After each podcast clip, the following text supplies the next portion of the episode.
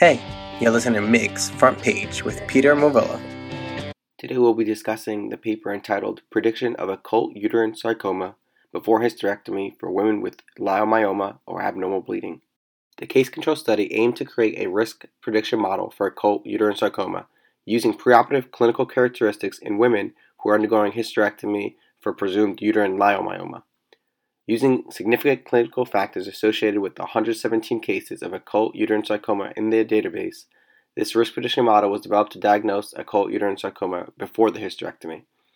The final prediction model included age, race, number of myomas, uterine weight, uterine size increase, degree of pelvic pain, and recent history of blood transfusion. Fortunate to have two of the authors today Dr. Scott Lentz, a gynecological oncologist and Regional Director of Gynecologic Oncology for Kaiser Permanente Southern California, and Dr. Eve Zaritsky, an obstetrician gynecologist for the Kaiser Permanente Medical Group at the Oakland Medical Center. Uh, well, I was really fascinated reading this paper. It's one of the reasons I chose it uh, for our, our, MIGS audience here um, and readers of JMIG is because it's so practical um, in terms of trying to identify patients a little bit higher risk for uterine sarcoma uh, in the benign gynecologic field. So when we meet a patient, there have been many discussions about how we can preoperatively identify those at a little bit higher risk of uterine sarcoma, specifically after the 2014 FDA kind of warning about uh, morcellation of uterine fibroids because of the risk of sarcoma.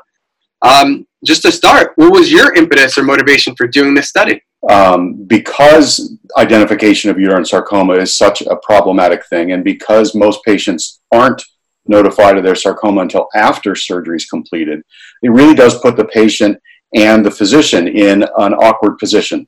Um, so being able to identify who might have a sarcoma before their operations seemed to be, it, it would certainly be the optimal situation. Now, the 2014 FDA um, uh, the FDA uh, involvement in the issue of power morcellation after this, this cluster of morcellated sarcomas really was the driving force for us to try to figure out whether we could change uh, clinicians' ability to make diagnoses. Um, we had already identified a very large cohort of uterine sarcomas as part of a, an incidence project that we had published.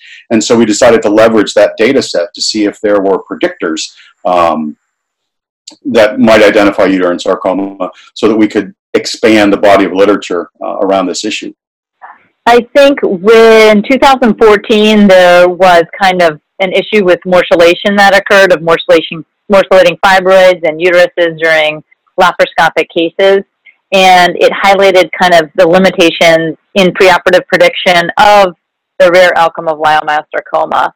Um, so we wanted to see if there were any reliable predictors that could be used to identify high risk patients.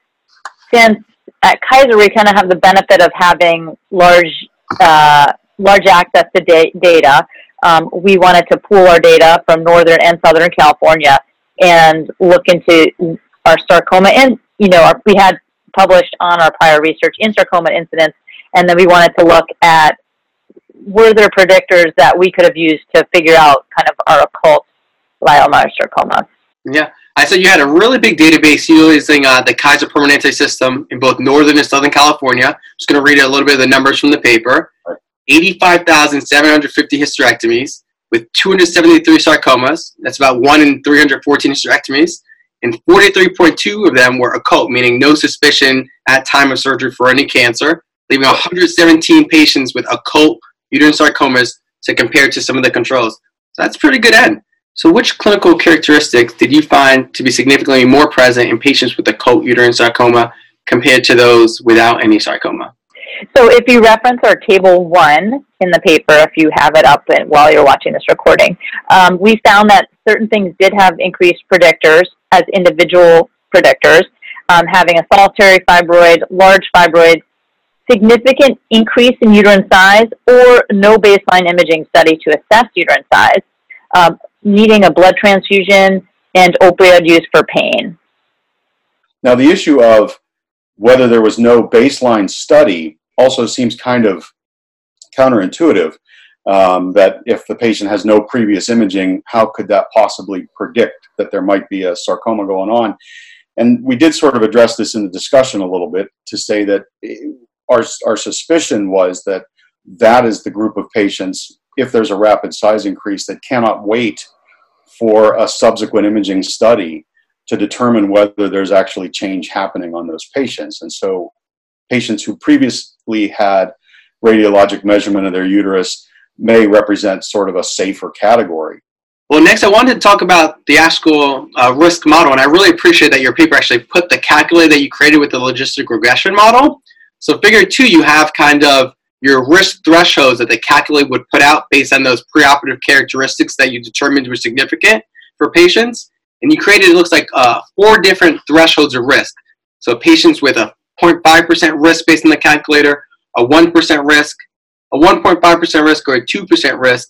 And it looks like you were trying to um, move it around to see what the sensitivities and specificities were to kind of determine what would be a, a nice cutoff. Is that correct? Right. So this paper is a little bit in, a little bit unique in the sense that um, we created a risk predicting model using case control data, which is not typically how it's done. Um, usually, you, you, know, you, you use large population prevalence information to, to create predictive models. But in the case of uterine sarcoma, because it's such an uncommon event, you have to use, we had to use case control data in order to, to create this model. So there was some brilliant statistical processing done that I'm not even going to try to touch.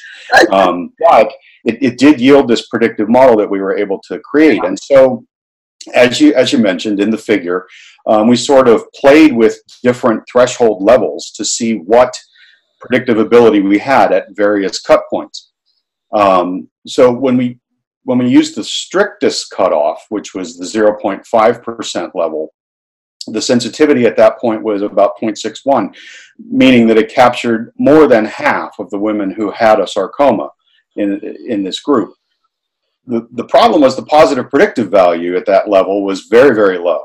Was it only captured about 1.3% of women with a positive test proved to actually have a sarcoma. And that's really not terribly useful for a clinician.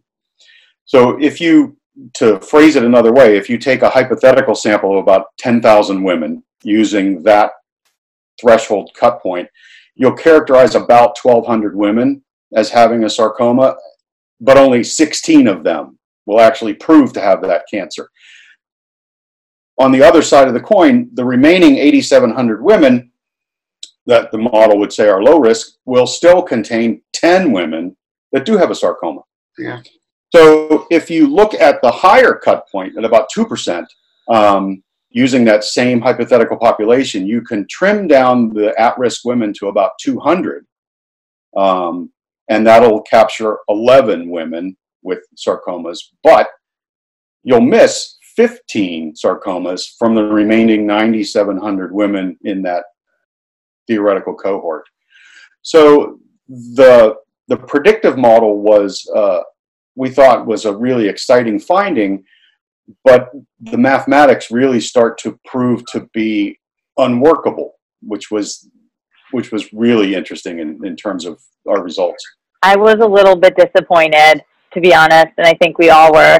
Um, I was really excited to see that we had some predictive things like uterine size, uh, transfusion, opioid use, or um, and I thought that if we put this into a model, that this would come up with with predictors that we could then share with, you know, other people. So unfortunately, as illustrated, the hypothetical scenario using the model did not do as well as we'd hoped. Um, we'd hoped at telling us who actually does have a sarcoma. Um, so our findings do highlight the sobering reality that like low disease prevalence of uterine sarcoma makes it hard to have a test that is clinically more useful than kind of guessing. And the post post test probability of disease using our model is not much better than we already know based on the low prevalence. No, I know. I, I find this area tough because I was very excited too, especially with that lower threshold, the positive predictive value. Presumably because the lower prevalence of just the disease, I imagine similar to ovarian cancer with ultrasound and CA125. Right. do you think that this model could be used as kind of a two-step, where this could be the first sensitive test, and then if they kind of pass that lower risk threshold of 0.5%, going to the more expensive tests like what you had brought up in your introduction in MRI and endometrial biopsy and the LDH uh, isoenzyme 3 as a kind of a So, algorithm? initially, I think our goal was exactly to do that. Um, I used the model to sort of cull out the women that were low enough risk that you wouldn't need to do subsequent testing.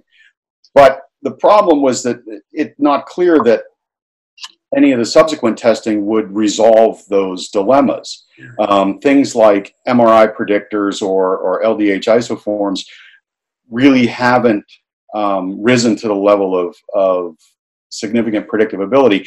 Um, where MRI is concerned, there still are no uniform sort of characteristics that radiology will use to pinpoint normal versus sarcoma.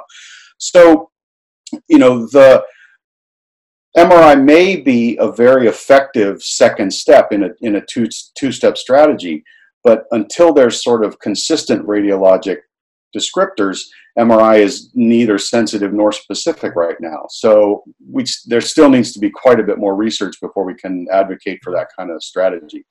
What do you see this future preoperative risk assessment for uterine sarcomas? Do you see anything like ultrasound uh, guided uterine biopsies or cell-free uh, DNA markers for leiomyosarcoma being utilized in the future at all? Yeah, I think if there's one conclusion that our study highlights is the fact that a novel approach is probably needed to kind of move the needle of disease prediction. Um, we can't, at this point, we can't really recommend doing percutaneous biopsy or cell-free DNA testing in the absence of any well-designed research to divine predictive values.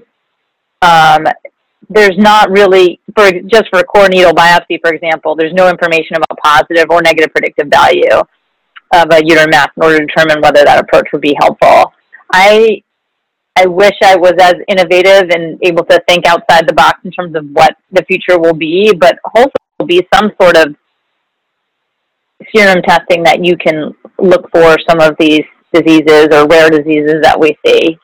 Thank you both so much for your time in recording this podcast. I'm really excited to see uh, how our audience reacts to such a you know great paper and this great conversation. Thank you again so much for your time. Thank you very much. Thanks, Peter.